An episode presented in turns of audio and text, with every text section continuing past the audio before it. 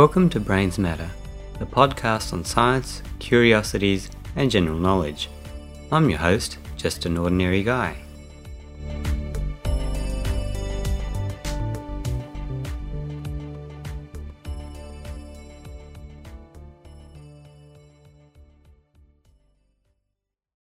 Hello, everyone, and welcome to another episode of Brains Matter.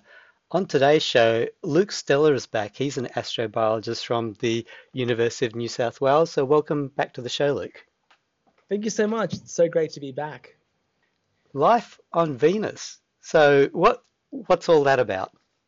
Yeah, no, definitely. So, in mid September, in Nature Astronomy, this amazing article came out where they detected a gas called phosphine on Venus. Um, you might have seen a lot of crazy different articles going around about life on Venus and all these kind of things, um, which may have you know extrapolated a point. But the key findings is very exciting. So basically, um, astronomers do this thing where they can look at the spectra of different gases in the atmosphere of different planets. So pretty much, um, as the light from the sun comes to Earth and hits us, if it interacts with any molecules along the way, it will actually change the different wavelengths that we receive. And very clever astronomers that are amazing at maths and recreating these different molecules and what they look like can actually tell us, wow, there's a little bit of a vibration. There's a molecule that the light's interacting with in this specific wavelength, therefore it must be this molecule. So basically, what they did was that they were looking at Venus and they're looking at the sunlight coming through Venus's atmosphere. So not even hitting the planet, but skimming just through you know the clouds and the atmosphere mm-hmm. around it, getting it onto Earth, getting the wavelengths of that light from their different telescopes that they have around the world, and they found a gas called phosphine. So yeah, so phosphine is very exciting. It's PH3, so it's a reduced form of phosphorus, and it's a gas that is very very rare on Earth we have around a few parts per trillion.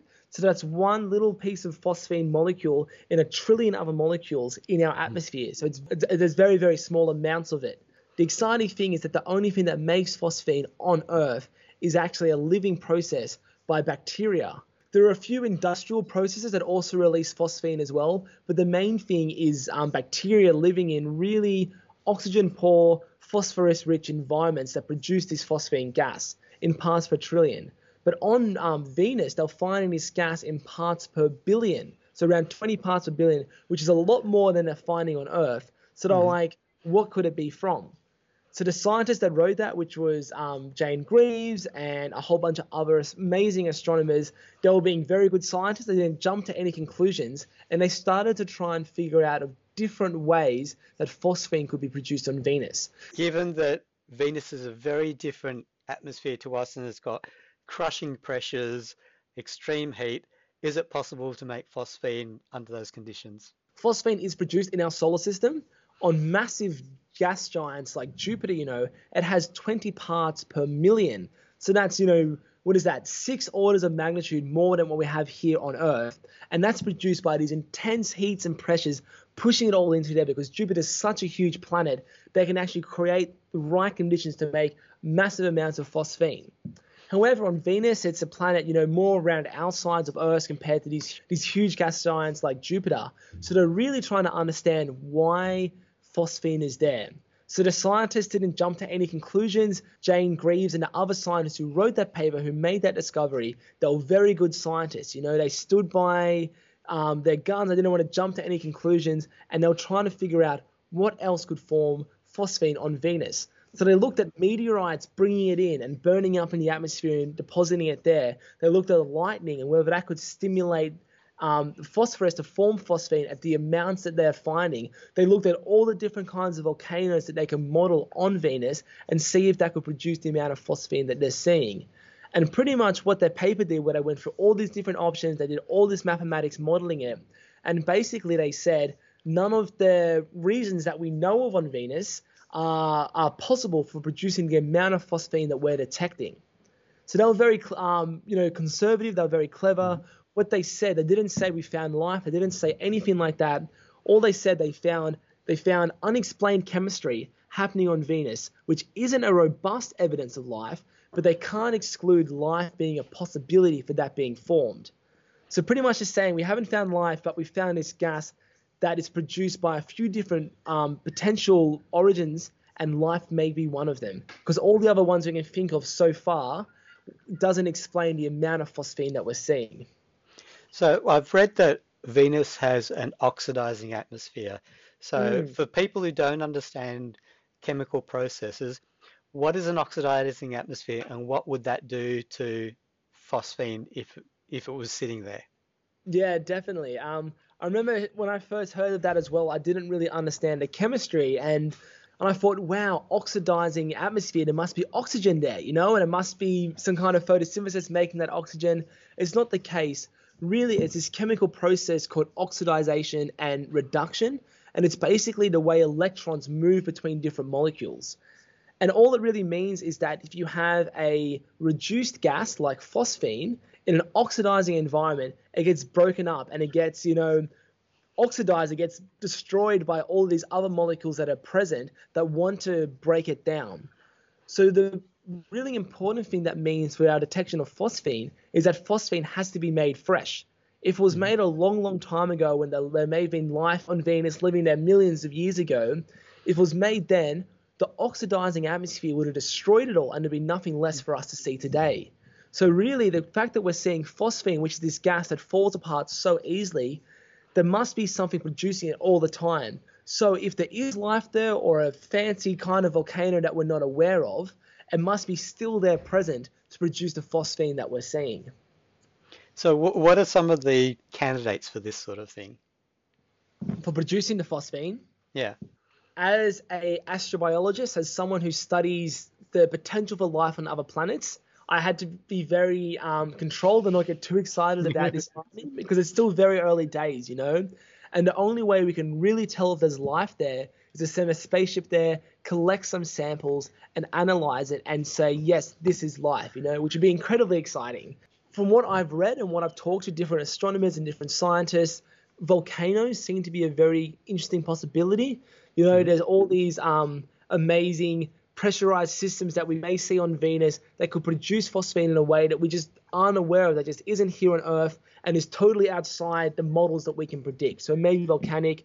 People also look at lightning in these gas clouds that are around Venus that are actually nearly pure sulfuric acid. They're incredibly acidic. And maybe lightning in these really acidic conditions with UV radiation coming in could stimulate phosphine to form as well. So people are definitely looking at different ways. Um, and one possibility is life, which is very exciting. Mm-hmm. So if you want to go down that road to, you know, could there be life? The question really is, how did that life get there? Venus isn't a planet that you would notionally think about having life because of the extreme temperatures, extreme pressures.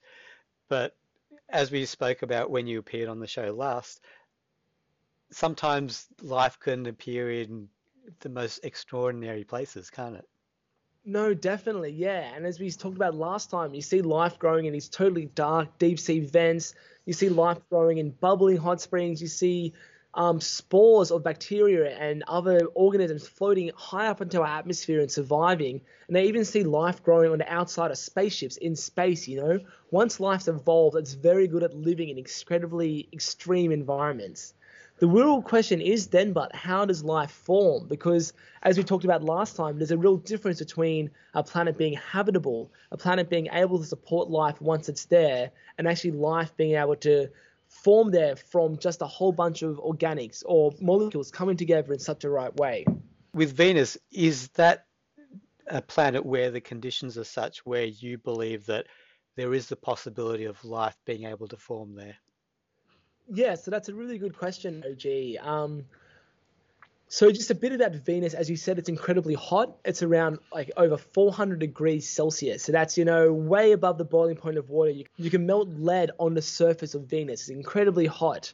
As you go up higher, you know, into the nice clouds of um, Venus, um, it's a lot cooler, you know, it could be a nice 30 degrees. It could be within the Goldilocks zone where life could be present. But even that, um, in these conditions, is incredibly hard to picture life forming because there's almost no water. It's incredibly dry up there, and there's a whole bunch of pure concentrated sulfuric acid. So it's these incredibly dry clouds made of gases of um, sulfuric acid, which would be incredibly inhospitable to any kind of chemistry that we can think about. So, you know, when people talk about if life is present on Venus, maybe you can get some incredibly robust little microorganisms living in those clouds, you know, where it's not too hot and they've adapted to those acidic conditions. But could life form there? That's a really interesting question. There's a few different ways that life could have done it. Um, the first one is that life may have formed on Venus a long time ago before it got, you know, as crazy as it was mm. today. So, um, because they talk about Venus having the runaway greenhouse effect, don't they? Totally, totally, yeah. So, um, what they really thought that you know um, hundreds of millions to billions of years ago, Venus would have been a lot nicer, calmer environment. There may have even been lakes and there might have been rivers on Venus's surface. It wouldn't have been so hot. It wouldn't have been so acidic. It would have actually been a really good place to form life. However, um, there was all this carbon dioxide and all these gases and water vapor in the atmosphere, and it started getting more and more hot. And all those gases kept all the heat in and evaporated more um, water off the surface, and it kept um, yeah, as exactly as you said, it was a runaway greenhouse effect. Until you have these dense blankets of atmosphere around Venus holding in all this heat, and you have, you know, 400 degrees on the surface of the planet. So it's incredibly hot. So maybe life, you know, did evolve when Venus was a lot more calm, a lot more cooler, and it migrated up into these clouds. And it's almost like these clouds are the last stronghold for life, where all life on the surface has died. But up in the clouds, you know, it can survive in these lukewarm conditions that are still incredibly acidic, but maybe can survive up there because it was able to evolve and adapt in a much nicer environment. The second way that life could have got to Venus may have been from delivery from another planet. So we actually know that planets swap rocks all the time. There's some really famous meteorites that we have here on Earth that we know quite confidently looking at the chemistry of them that they've come from Mars, you know? There's also um, instances where we've had impacts of, you know, like the impact that killed the dinosaurs and all these other impacts where asteroids hit the Earth, splattered off a whole bunch of rocks, and they get spread out into the solar system, probably landing on planets like Mars and Venus. So when you think about that, you have these rocks going everywhere, and we know how sturdy microorganisms are, and they hmm. cover nearly every grain of dirt and rock that we have on Earth. It wouldn't be hard to imagine life being transported from Earth or from Mars to Venus, landing in the clouds and adapting some way to live there, you know? So maybe life didn't form on Venus, maybe life formed somewhere else, and it just so happened to get blown off and deposited there and could um, establish itself while it had already formed on another planet. One remote possibility is that it may be earthling bacteria from when the dinosaurs went extinct or, or something like that. Yeah, no, definitely, definitely. And um, it's very interesting to think about our own origins as well. Are we actually aliens? You know, did life hmm. Form originally on Venus long ago when it was nice and cool, or on Mars, and then came to Earth and seeded us here? That's the concept mm called panspermia, and um, it's very interesting to think about when you try and understand how we all got here as well. So, speaking of um, possibility of finding organic chemicals and life around the place, um, asteroid Bennu.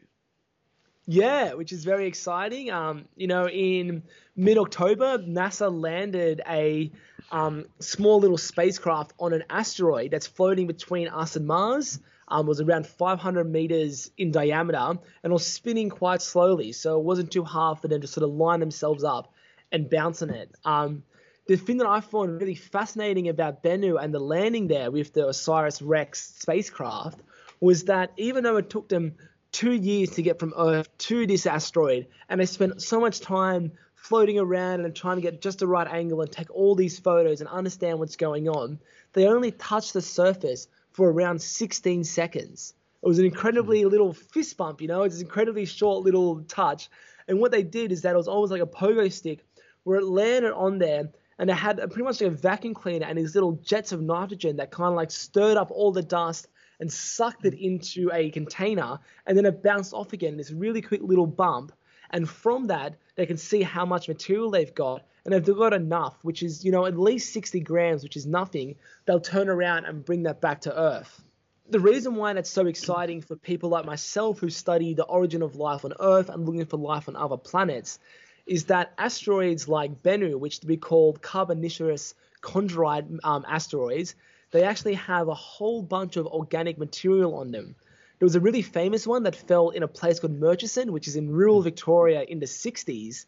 So if people Google the Murchison meteorite, you'll you'll hear all about it. It's it's quite well known in scientific circles in Australia. Yeah, yeah, definitely, and it's known around the world. It's kind of like the gold standard for um, a clean, fresh sample of a meteorite because it fell on a town and was scattered, you know, over a couple of hundred meters to a kilometer or so across this town.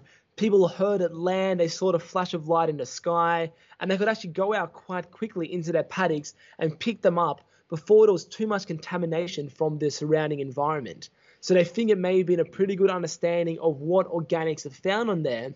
And if you smell this, they said the entire um, town or where these little bits um, landed, it smelt like kerosene. It smelt like this sweet organic material because of all of the carbon compounds that were on it. And I was actually very lucky. One of my good friends and mentors, a guy called Bruce Damer, who's also an astrobiologist at the University of California, he has a little jar and there's a tiny sand grain of this meteorite that's in it. And it was put in there, you know, 20, 30 years ago, really early on, and it's still releasing all of these volatile carbon gases. And when you open it up and have a smell, you can still smell this sweet smell of this carbon that formed millions of billions of years ago while it was floating through space. So you, even though we have these amazing meteorites out there, like Murchison meteorite, the difficult thing is that as it falls through our atmosphere, there's all that oxygen, it starts burning it up, and when it lands here, even if it's on the ground for a few minutes, already biological material can start to contaminate that. So by mm. doing something like they're doing at Bennu, you know, they can collect samples of these organic materials and these rocks that formed deep out in space with no earth contamination. There's no chance of oxygen being there and destroying it. There's no chance of bacteria or other kind of biological contamination destroying it. So we can have a really clean insight into the kind of um, asteroids that were landing on Earth and bringing all these really exciting organic material to Earth that may have formed life. You know, we call these organics the building blocks of life because even though they're quite simple, you know, there are a few amino acids and lipids, so fatty acids that can form cell membranes.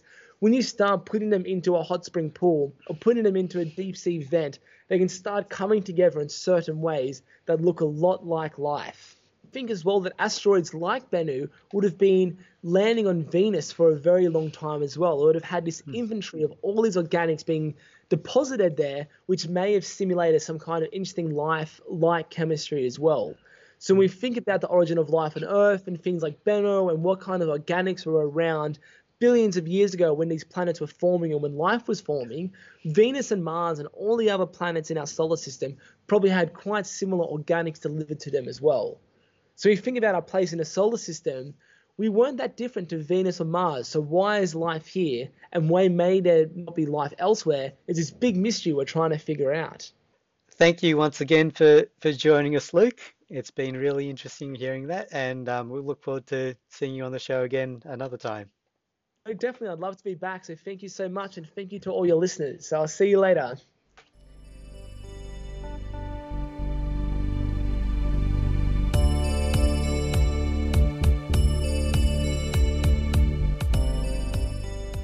Thanks for listening to the show. You can check out the Brains Matter website at www.brainsmatter.com and you can find all the other episodes of the show there.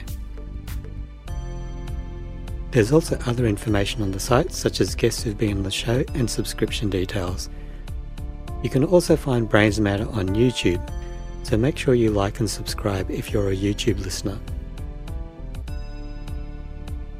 If you want to support the show, please consider becoming a Patreon at patreon.com slash brainsmatter and signing up to one of the options there. Or you can donate either once off or regularly via PayPal. All you need to do is click on one of the PayPal donation options on the right hand side of the website. If you have any comments or suggestions, you can leave an entry on this episode's show notes on the webpage or on YouTube, or you can send me an email all my contact information can be found on the Brains Matter website.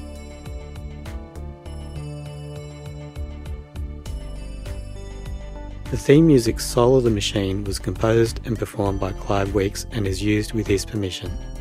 I hope you enjoyed the show. Bye for now.